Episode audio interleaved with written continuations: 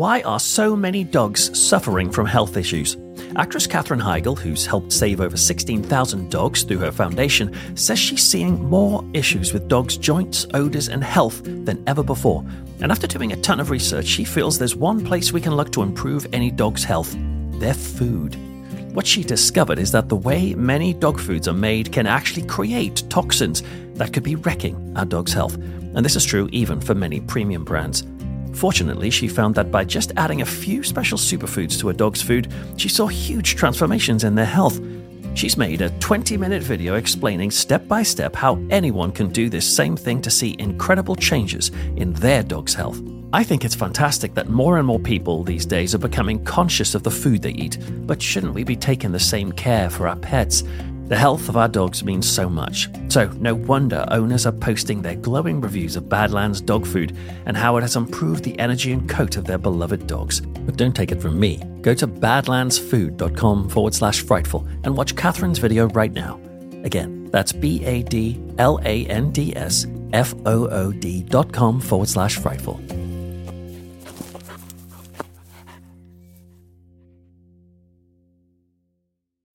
When you need mealtime inspiration, it's worth shopping Kroger, where you'll find over 30,000 mouthwatering choices that excite your inner foodie. And no matter what tasty choice you make, you'll enjoy our everyday low prices, plus extra ways to save, like digital coupons worth over $600 each week. You can also save up to $1 off per gallon at the pump with fuel points. More savings and more inspiring flavors make shopping Kroger worth it every time. Kroger, fresh for everyone. Fuel restrictions apply.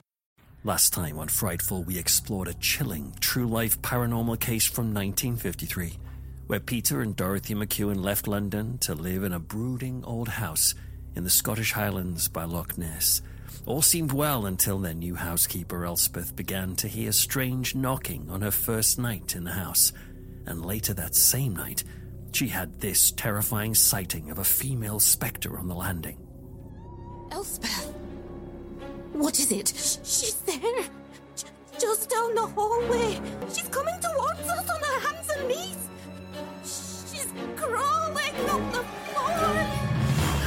There's something in her hand! A candle? Look! Look! She's coming! She's looking at us! She's crawling back to us! It's horrible! Was Elspeth insane? Or could she really have the ability to see the dead? I'm Peter Laws, and tonight on Frightful, I invite you to return with me to Ardachie Lodge for the second and final part of The House of the Crawling Woman. After a long and stressful night, daylight finally covered the lodge, and it was good to wake to the knowledge that the spirit, if that's indeed what it was, had not followed Dorothy to the cottage. Was it somehow trapped inside the house? Peter was fascinated and decided that he would do some digging into the history of Ardachie. He headed straight to his neighbor's house, Mrs. Beckett. Surely she would be able to share some information about the previous owners. And so, as he sat there with her that morning in Cullecky House, Mrs. Beckett shared the history of Ardachie Lodge. Ardachie was built in 1840. It was a shooting lodge for Charles Gillespie. He was a local landowner. Then the house was sold on to Colonel Campbell until it was eventually bought by Mr. and Mrs. Bruins, who you got the house from. Her sister lived there too. Could you tell me about them? Mrs. Bruin especially. Well, they'd previously lived in Ireland before coming out here. Mrs. Bruin was an older lady. Very old, really. She was a lovely woman, true enough. Forgive me, but did she die in the house? No, she didn't. She was moved to Inverness, where she died a few months after. I see. And would you mind describing what Mrs. Bruin looked like? These are peculiar questions, sir. I know they are, Mrs. Beckett. Please continue. Well, Mrs. Bruin was old, and so she dressed old. No shame in that. She'd always wear a wrapping around her shoulders, like a shawl. And her hair? It was grey and long. All bedraggled, you know, especially near the end.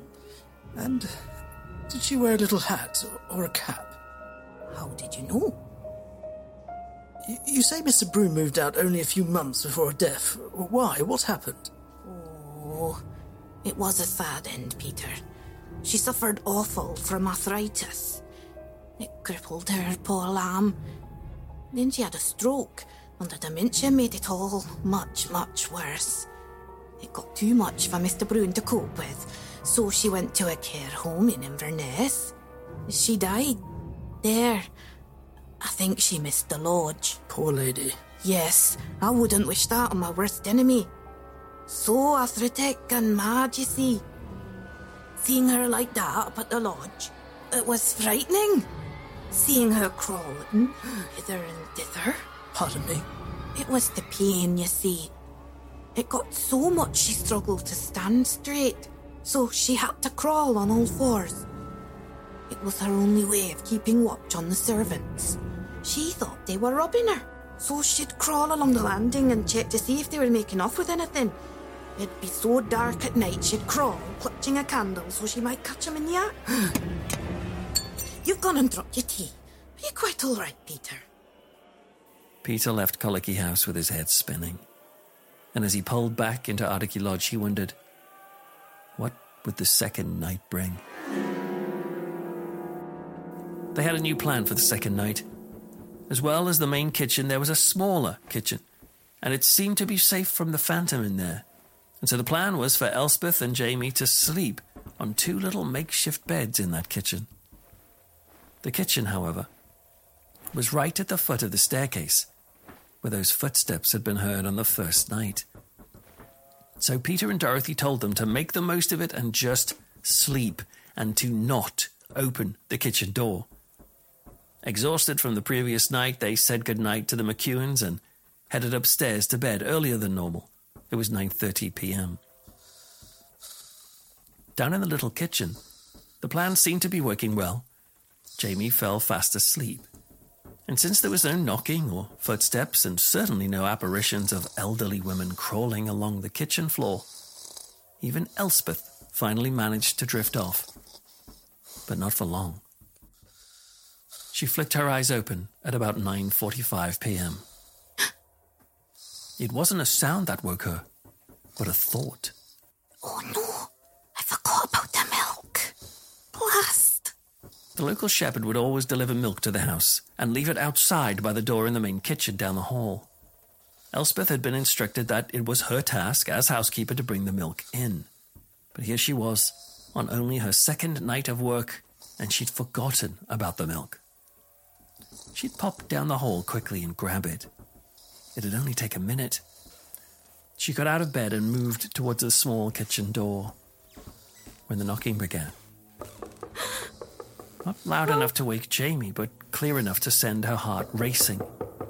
This was no generator or settling house. Somebody's knuckle was rapping against the kitchen walls. Okay. Breathe. Breathe. I can do this. We can't know what drove her to proceed to open the kitchen door.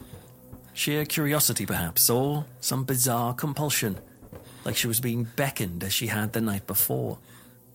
Personally, I think she was just panicked about forgetting the milk.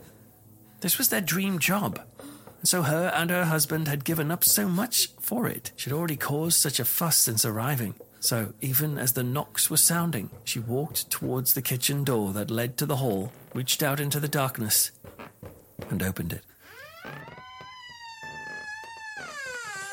No! The woman was waiting for her, right there at the bottom of the staircase. Yet there was something very different this time. Elspeth would later tell researchers It looked wraith like. Barely a human figure at all. But the more I looked, the more I started to recognise it. Elspeth screamed and flung herself back into the kitchen, slamming the door behind her and waking Jamie up. She was terrified and confused because the more she thought about it, the more she became sure. The apparition she had just seen on the other side of that door was the mistress of the house, Dorothy herself, who was upstairs right now in bed. Dorothy wasn't upstairs for long, however, because both her and her husband couldn't help but hear the commotion. and when they came down, once again, Elspeth said that she had seen a spirit, this time at the bottom of the stairs. But that night she did not tell them that she had somehow seen the ghost of a living person, Dorothy McEwan. That was just too confusing and disturbing to mention. As the days went on, Peter was both frustrated and fascinated with this situation. Their new housekeeper had either lost her mind, was tricking them, or she was genuinely seeing something from beyond the veil in this, their new house. After all, how could she have known those details about Mrs. Bruin? He needed answers, so he called for help from some fellow members of the Society of Psychical Research. The SPR have members across the world, and sure enough, there were members of the society not too far from Loch Ness. And so a few days later, two SPR members came to the lodge a believer and a skeptic. Mr. Ross was an elderly retired diplomat, and after years of research and experience, he was very open to the world of the supernatural. Oh, the other SPR member was Mr. Matheson. A young man and local maths teacher, mm. Matheson had clear and dogmatic opinions on the supernatural. It did not exist, and there must always be a rational explanation. That night, Mr. Ross and Mr. Matheson gathered everybody in the small kitchen. Remember, this was where Elspeth and Jamie were now sleeping. It felt like the only safe space in the house, just as long as Dorothy didn't open the door to that eager, waiting lodge. That notion would form the core of this experiment, because the two men sat with the two couples in the kitchen and they dimmed the lights so that the room fell into darkness lit only by the glow from the old oven's flame. Ross and Matheson sat on each bed with an armchair in the middle. Sitting in that armchair was Elspeth McDonald. Now, Elspeth, are you feeling comfortable? Yes. Good. Then before we proceed, you must remember that we are all here with you, supporting you. Okay. Good. Uh, then, shall we please open the kitchen door, Peter, if you could, just gently open. They sat there in the darkness while the kitchen door was slowly opened. They waited. Elspeth's eyes were no doubt fixed on that doorway with dread. Might the old woman's head soon peek around the lower edge of the frame? Or the wraith like figure of Mrs. McEwan? All stayed quiet until the rapping noises began. At first, it was coming from the outside wall, the one with the window on. And the rapping went on in slow, rhythmic patterns. Elspeth started to breathe, and strangely, the SPR men noticed that her breath seemed to follow the pattern of the knocks. That. Look.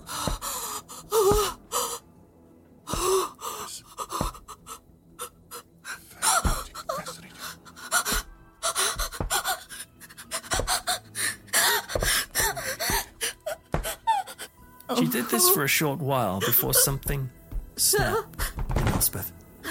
She suddenly widened her eyes and pushed herself back into the armchair and screamed in revulsion at the doorway. Someone immediately switched the lights on, and Elspeth began to gather her breath and calmed down. Mr. Matheson said, What did you see? Was it the old woman? No, it was a different woman. A young lady. Only this time she started coming into the room. I, think it's best that we take a break. After the stress of the experience, they gave her some space to rest until she was ready to try the open door experiment again. Again, they gathered in the kitchen, with Elspeth laying on one of the beds this time, and they switched out the lights. They opened the door into the corridor and the foot of the staircase and waited.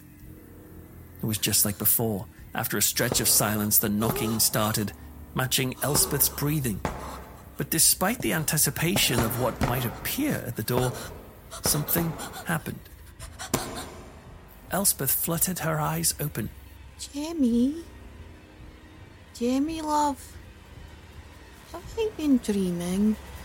It's okay. You're okay now. We're all here with you. The rose tree. What? The rose tree. It has been neglected. Someone has removed the rose tree. After she had said this odd sentence, she sank back onto the bed and went silent, while the knocking noises began again. As these knocks continued, Mr. Matheson grabbed a torch. He wanted to check if Elspeth was making those knocking noises herself. He quickly dropped low and shone the beam under the bed. Nobody saw her hands move. It was clear that Elspeth was feeling overwhelmed by this entire experience. They decided to call it a night and return to their rooms.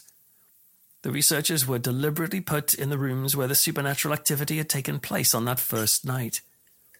The next morning at breakfast, the SPR men reported that nothing unusual in their rooms had occurred overnight. Elspeth and Jamie, however, said that the knocking on the kitchen walls had continued until 5 a.m. The SPR members left, with no real evidence of anything supernatural beyond, that is, the claims of Elspeth herself. But Peter and Dorothy could not stop thinking about what Elspeth had said last night in her almost trance like state. The rose tree. Someone has removed the rose tree. The reason this struck the McEwans so profoundly was because when he and Dorothy had first arrived at the lodge, they had done clearing out and yard work, including hiring a part time gardener to help clear out an old greenhouse in the garden. They had hoped to grow tomatoes in there, but the space was taken up by two trees. One was a peach tree, and the other a sizable rose tree. To make way for the tomatoes, Peter had told the gardener to uproot the rose tree and place it outside. That way they might have some lovely roses blooming in the summer. Only the transplant did not take, and after a week the rose tree was dead. You know, our neighbour, Mrs. Beckett, she told me that old Miss Bruin loved that rose tree. Then did you tell her that we had moved it? Maybe she told Elspeth or Jamie somehow. No, that's just it. I didn't have the heart to say. She wouldn't know. Then there is simply no way that she could have known that we had moved that tree. Yet, that's exactly what she said last night. Wait a minute. Don't you remember? The day the McDonalds arrived, I was showing them around the grounds. Yes, I remember. We passed through the rose garden, and I said nothing of the tree, but she got upset. I thought she was just tired, so I sent them off to bed. Mr. Matheson thinks she's making it up. He has a point. She's the only one that ever sees anything. But what about the knocking? We all heard that. True. But I suppose she could have done it with her knuckle? We would have seen that. Besides, think it through, Peter. She knew about the rose tree. She knew what Mrs. Bruin looked like, all the way down to her shawl and hat and long straggly hair. Lots of old women look like that. But do they crawl across the landing on all fours, with a candle in hand, just like Mrs. Beckett told you? I know, I know. There's another thing too. What? Why? I mean, what would be the point? Jamie gave up a good, solid job in London, a postman with a pension to boot. Why on earth would he and his wife trek all the way up to the Scottish Highlands, giving all that up, only to put on some ridiculous show? And for whom? There's no rhyme or reason to it. Unless. Unless she saw something. It's the only thing that makes sense. As mad as it sounds, perhaps Elspeth is some sort of spirit medium. That she can see the dead roaming around. Perhaps she never really realized it until she came to Ardachie. Perhaps this place brought out her gift. Do you really call that a gift?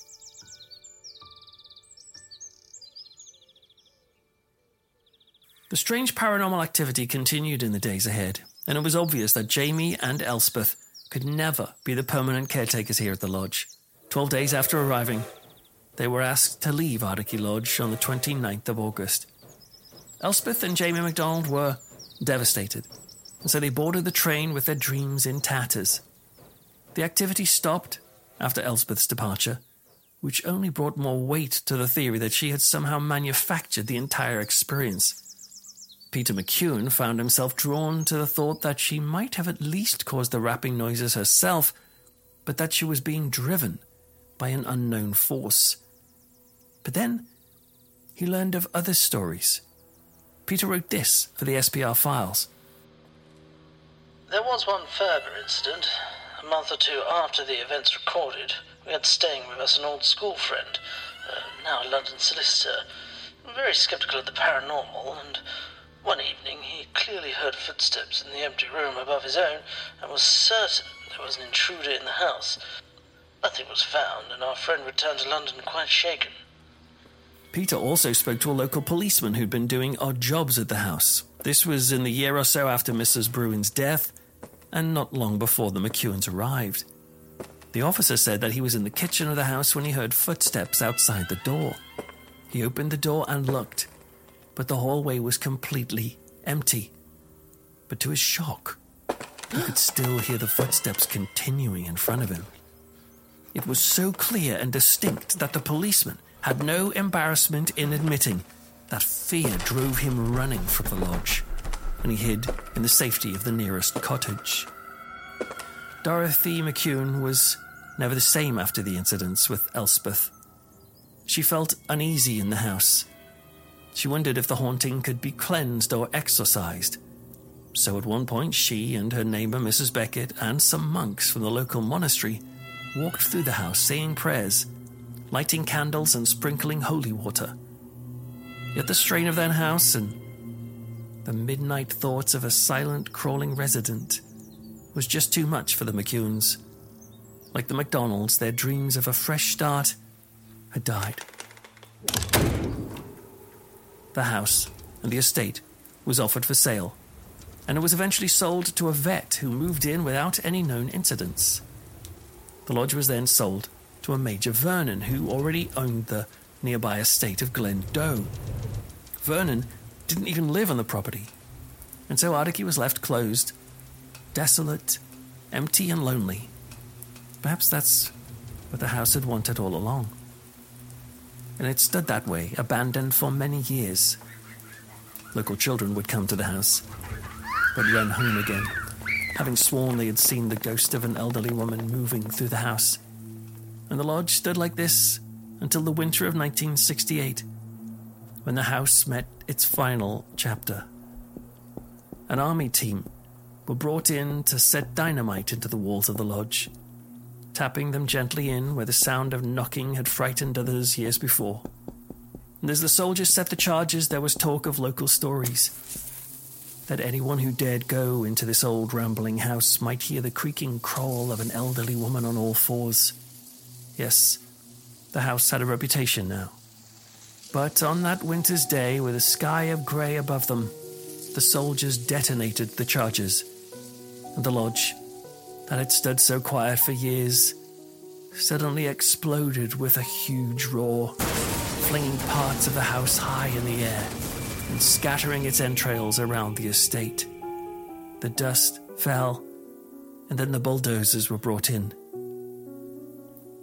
Researchers looking at maps might have been intrigued to note that Ardachie Lodge stood at the intersection of four major ley lines. But now the rooms and windows and hallways and staircases of Ardachie had vanished, as if they had never been there. Though the local children still say that when they come to play in the grounds of Ardachie, they see a strange woman moving through the grass, and they run. The case of Ardachie Lodge really is a fascinating and frustrating one. Frustrating in the sense that it hinges on one single witness. Indeed, in such cases, it can be easy to dismiss claims of the paranormal. But how did Elspeth McDonald know so much about the crawling woman? Details that would be proven right later. What of the policeman and the skeptical lawyer who stayed with the McEwans and also heard footsteps? Is it possible that Dorothy MacDonald really did have the ability to see the dead, but it had laid latent in her life, and it was something she didn't really understand until she just happened to set foot in a house sitting on intersecting ley lines that opened her eyes? And if that is the case, who's to say that you or I don't have the ability to see the crawling dead The only thing stopping us so far is that we haven't found the place where this ability will be unlocked. What if that place is somewhere you might visit soon? Or even where you lay your head to sleep tonight? Yes, the landscape of the Scottish Highlands is filled with beauty and drama, but also mystery. And if you ever drive to Loch Ness, try and remember that not all of the mysteries are lurking under the water. Look to the shore and the homes and wonder what or who might be walking or crawling through the quiet, lonely hallways. I'm Peter Laws, and you've been listening to The House with the Crawling Woman on Frightful.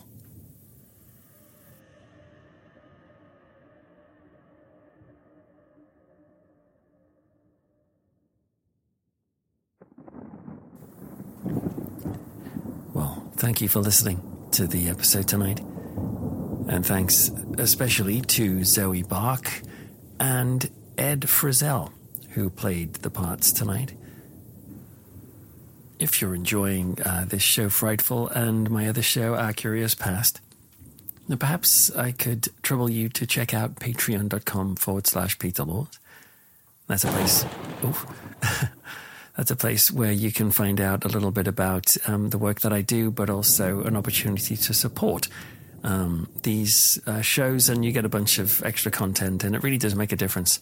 Um, so, if you would like to check that out, go to patreon.com forward slash Peter Laws, or indeed just uh, check out peterlaws.co.uk, find out more about my books and uh, other stuff.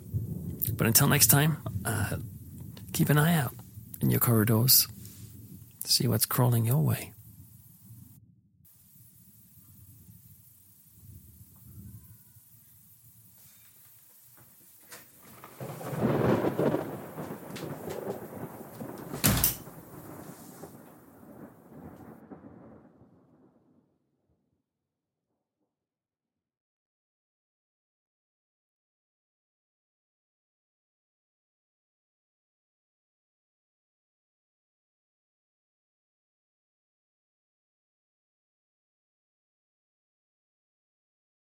You know how to book flights and hotels. All you're missing is a tool to plan the travel experiences you'll have once you arrive. That's why you need Viator. Book guided tours, excursions, and more in one place. There are over 300,000 travel experiences to choose from, so you can find something for everyone. And Viator offers free cancellation and 24 7 customer support for worry free travel. Download the Viator app now and use code Viator10 for 10% off your first booking in the app. Find travel experiences for you. Do more with Viator.